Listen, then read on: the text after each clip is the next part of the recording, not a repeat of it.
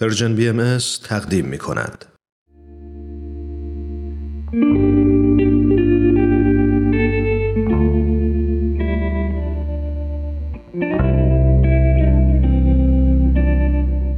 عبدالبها سر خدا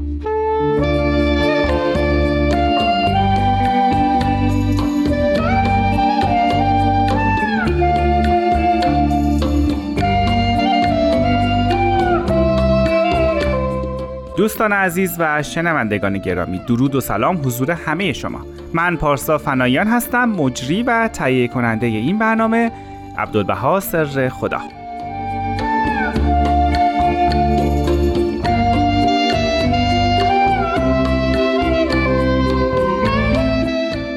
دوستان همونطور که می‌دونین ما این برنامه رو به مناسبت صدومین سال صعود حضرت عبدالبها تقدیم شما می‌کنیم. حضرت عبدالبها فرزند پیامبر دیانت باهایی یعنی حضرت بهاءالله بودند و بعد از صعود پدر بزرگوارشون جانشین ایشون شدند. ما در این برنامه به موضوعات مختلفی می‌پردازیم و سعی می‌کنیم نظرات، عقاید و اندیشه های ایشون رو مورد بررسی قرار بدیم. جناب استاد بهرام فرید ما رو در این راه همراهی می‌کنند.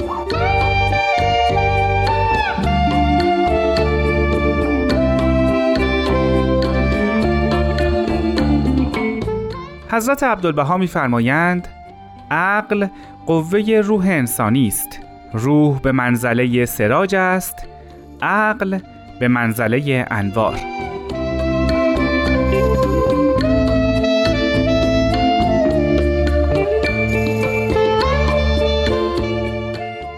در آثار باهایی به عقل، خرد، علم و فلسفه بسیار اشاره و به کرات در موردشون صحبت شده. بنابراین من تصمیم گرفتم برنامه امروز رو به این موضوع اختصاص بدم و از جناب فرید در مورد عقل در آثار حضرت عبدالبها پرسیدم.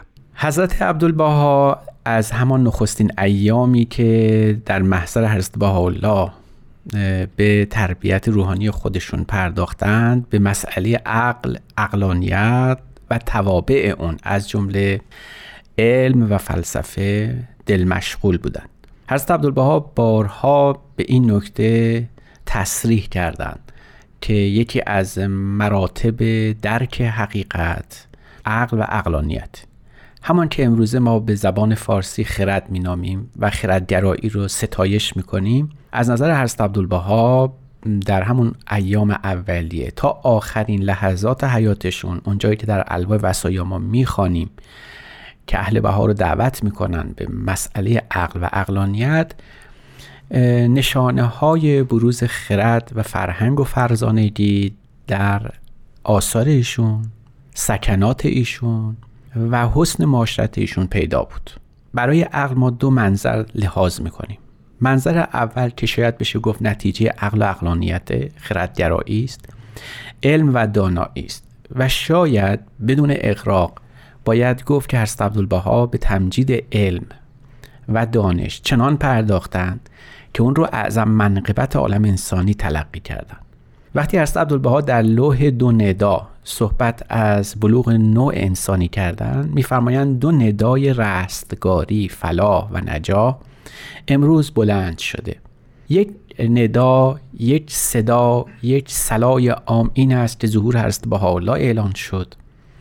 حضرت بهاءالله شارع آین بهایی است و تمدن روحانی بشر رو پیریزی فرمودند اما سلای دوم که به همان اهمیت از نظر حضرت عبدالبها قرار داره مسئله علم، خرد و اقلانیت از این روز که عبدالبها توصیه اکید دارن هم در تعالیم روحانیشون هم در توصیه هایی که به اهل بها بهایان عالم کردن مسئله علم رو حتی فراتر از دین بشمارن بیگمان در لابلای آثار حضرت بهاءالله پدر بزرگوارشون نتیجه ای که گرفتن در تبیین همین آیات این بود که دین باید مطابق علم و عقل باشه. و درباره این موضوع در سفرهایی که به غرب یعنی اروپا و آمریکا کردن یکی از تعالیم ایشون بود. ستایش علم و دانش از نظر حضرت عبدالبها تفوق این درک و منطق بر حیات دینی ماست. با علم می توان دین را از هر نوع خرافه از هر نوع انحرافی باز داشت. به همین خاطره که از عبدالبها وقتی که به تاریخ تمدن نظر کردند و به نحو اکید بیان فرمودند که ادیان همواره ما بین خودشون سبب بروز خصومات، دشمنی ها و کینه ها و جنگ ها شده. تنها وسیله که می‌توان دین رو حفاظت کرد از چنین خرافه و جنگ افروزی البته علم و اقلانیت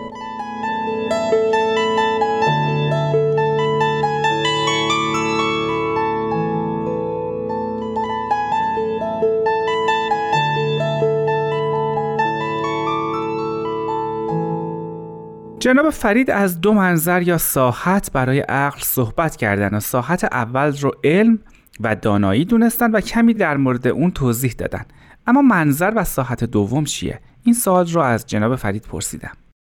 عرض شد که ساحت اول علم و دانشه اما ساحت دوم خود عقل و فلسفه است. شاید حضرت عبدالبها شاهکار آثار خودشون رو اونگاه تدوین کردن که یکی از بهاییان غربی از حضرت عبدالبها سوالات فلسفی کرد و بهاییان این رساله و این دست نوشته رو تحت عنوان النور الابها فی مفاوضات عبدالبها که به اختصار صرفا به مفاوضات می‌شناسیم در پیش روی خودمون داریم. در لابلای این کتاب که اغلب مشهور است به کتاب فلسفی حضرت عبدالبها سوالات عقیده ای از حضرت عبدالبها شد. اما نباید گمان برد که این اولین اثر حضرت عبدالبها درباره فلسفه است. ایشون موقعی که در عکا تشریف داشتن یکی از بهاییان از حضرت بهاءالله راجع به موازین ادراک سوال کرد و حضرت عبدالبها بر طبق دستور حضرت بهاءالله پاسخ او رو دادن موازین ادراک از نظر حضرت عبدالبها چهار نوست. حس هست و نقل عقل است و مکاشفه. برای عقل تراز اعظم قائلن. او رو ستایش بسیار زیادی کردن. و نظرگاه ایشون راجع به دستاوردهای عقل یا عقل گرایان که ما فیلسوفان مینامیم بسیار دلنشین بسیار شنیدنی است.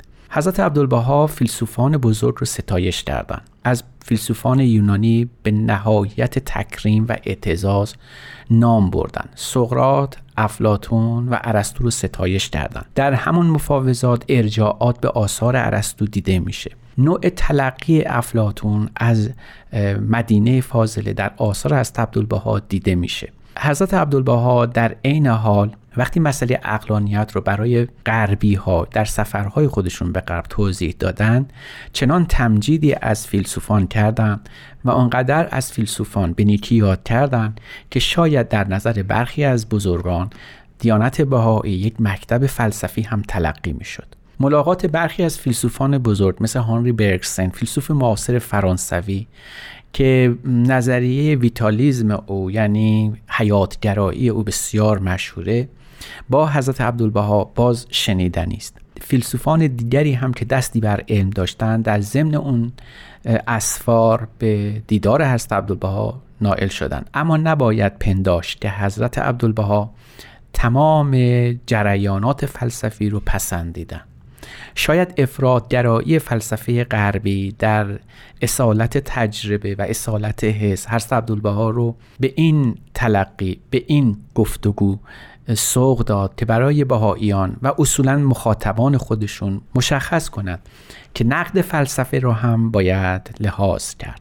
یعنی اونجایی که فلسفه دائیه تفوق بر دین داره و دین رو در یک نوع خرافه می انگاره اونجایی که حیات روحانی انسان رو تضعیف می‌کنه باید بر فلسفه برا شفت و او رو به بوته نقد در آورد به همین لحاظ حضرت عبدالبها در عین ستایش از فیلسوفان وسیع و نظر به نقد و انتقاد از فیلسوفان تنگ نظر هم پرداختند. بیان حضرت عبدالبها در خصوص داروینیزم یعنی مکتب داروین گواه مطلب هست. که از عبدالبها در عین دانایی و فهم از فلسفه غربی به انتقاد و نقد فلسفه غربی پرداختند.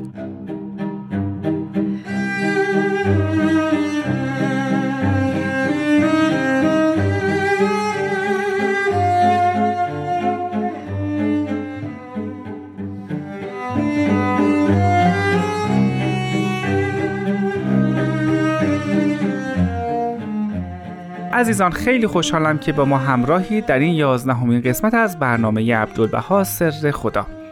جناب فرید در مورد فلسفه غرب از نگاه حضرت عبدالبها گفتن و اشاره کردند که اون حضرت در جاهایی به ستایش اون پرداختن و در جاهایی به نقد فلسفه غرب. اما آیا این شناخت حضرت عبدالبها فقط منحصر به فلسفه غرب بود؟ از جناب فرید پرسیدم نگاه اون حضرت به فلسفه در شرق چگونه بوده؟ نکته اینجاست که حضرت عبدالبها علاوه بر این که با فلسفه غرب و فیلسوفان غربی آشنا بودند اما بیشترین آشناییشون با فیلسوفان شرقی است. مطابق آنچه که حضرت بهاءالله پدر بزرگوار ایشون در لوح حکمت از فیلسوفان یونانی و رومی یاد کردن حضرت عبدالبها به فیلسوفان شرقی هم پرداختن. اما اونجا هم ما می‌بینیم که اون دید وسیع و نظر حضرت عبدالبها هم وجود داره.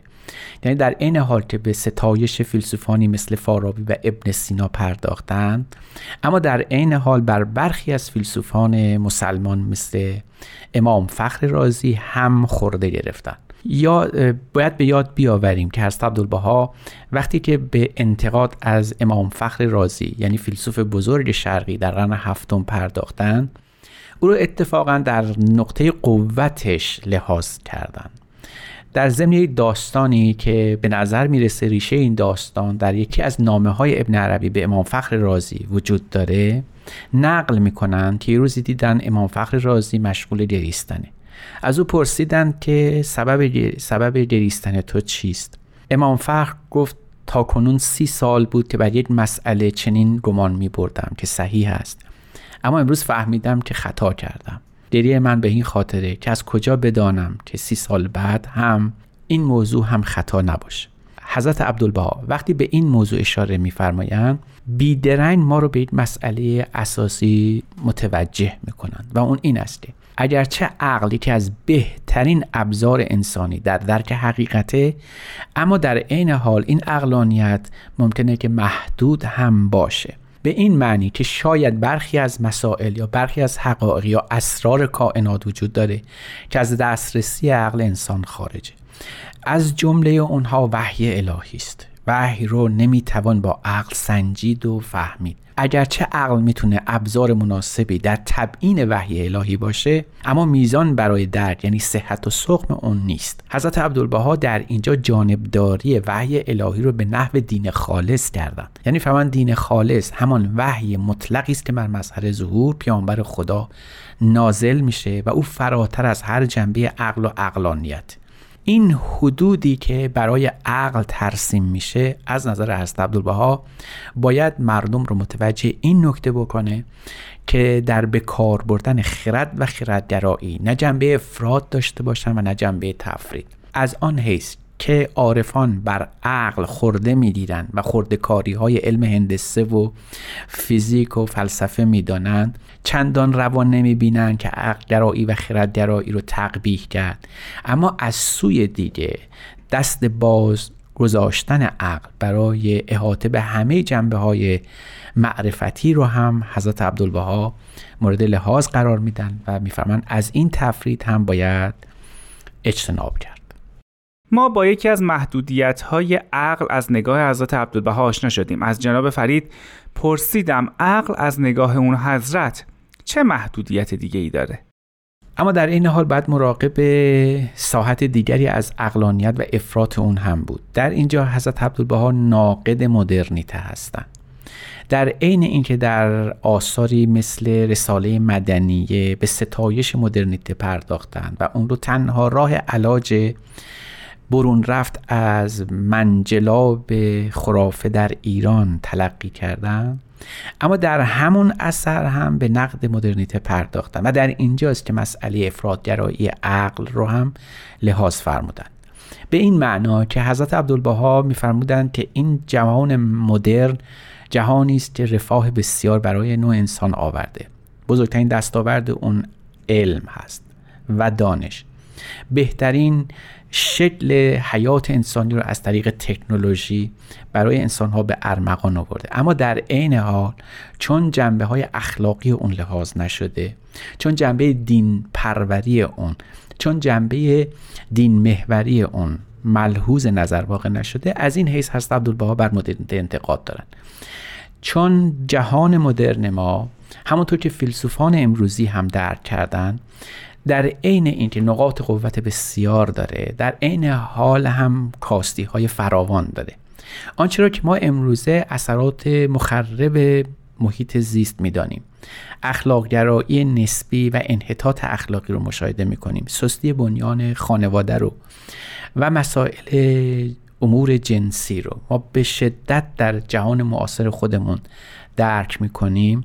حضرت عبدالبها نزدیک 130 سال پیش در رساله مدنی مطرح فرمودن به این معنا که صریحا یاد کردن اگر عقل رو به حال خود رها کنیم و اجازه بدیم میزان کامل در حیات انسان باشه اگر به دلالت دین و وحی الهی به وظایف خودش و حدود و سقوری که در اون داره تعمل می‌کنه. محدود نشه و متوجه نباشه عاقبتش همین افرادگرایی در عقلگرایی و انحطاط جهان مدرن خواهد بود.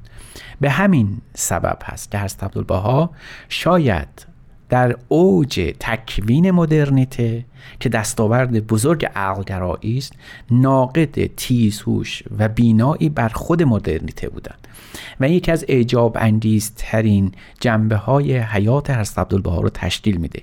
جنبه ای که شاید خیلی از کسان که با جهان مدرن امروز ما آشنا هستند و به رساله مدنی حضرت عبدالبها توجه می‌کنن شاید اسباب حیرت و تعجب اونها رو برانگیزه. اما این نکته هم از نظر حضرت عبدالبها دور نمونده. آینده ای که برای بشر تصویر میشه قبل از آنکه دین محور باشه و بالاتر از آنکه علم محور یا عقلگرایی باشه در تعادل بین این قوا وجود داره. نه می‌توان دین بدون عقل و علم رو تصور کرد و نه می‌توان علم و عقل بدون دین رو اصلا مورد لحاظ قرار داد. در آینده آنطور که از عبدالبها در رساله سیاسیه و در لوح دو ندا مطرح فرمودن این است که دین از سوی و علم و اقلانیت و جهان مدرن از سوی دیگر دوبال یک پرنده بلوغ نوع انسانی تلقی میشن. مخاطرات نوع انسان بشر امروز در تمسک به یکی و قفلت از دیگری است. و این در آثار حضرت عبدالبها هیچ جایی نداره.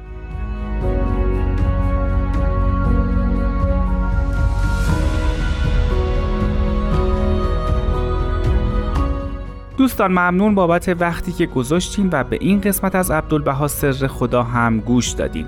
این برنامه را به دیگران معرفی کنین لطفا. تا هفته بعد شاد و سلامت باشید و خدا نگهدار.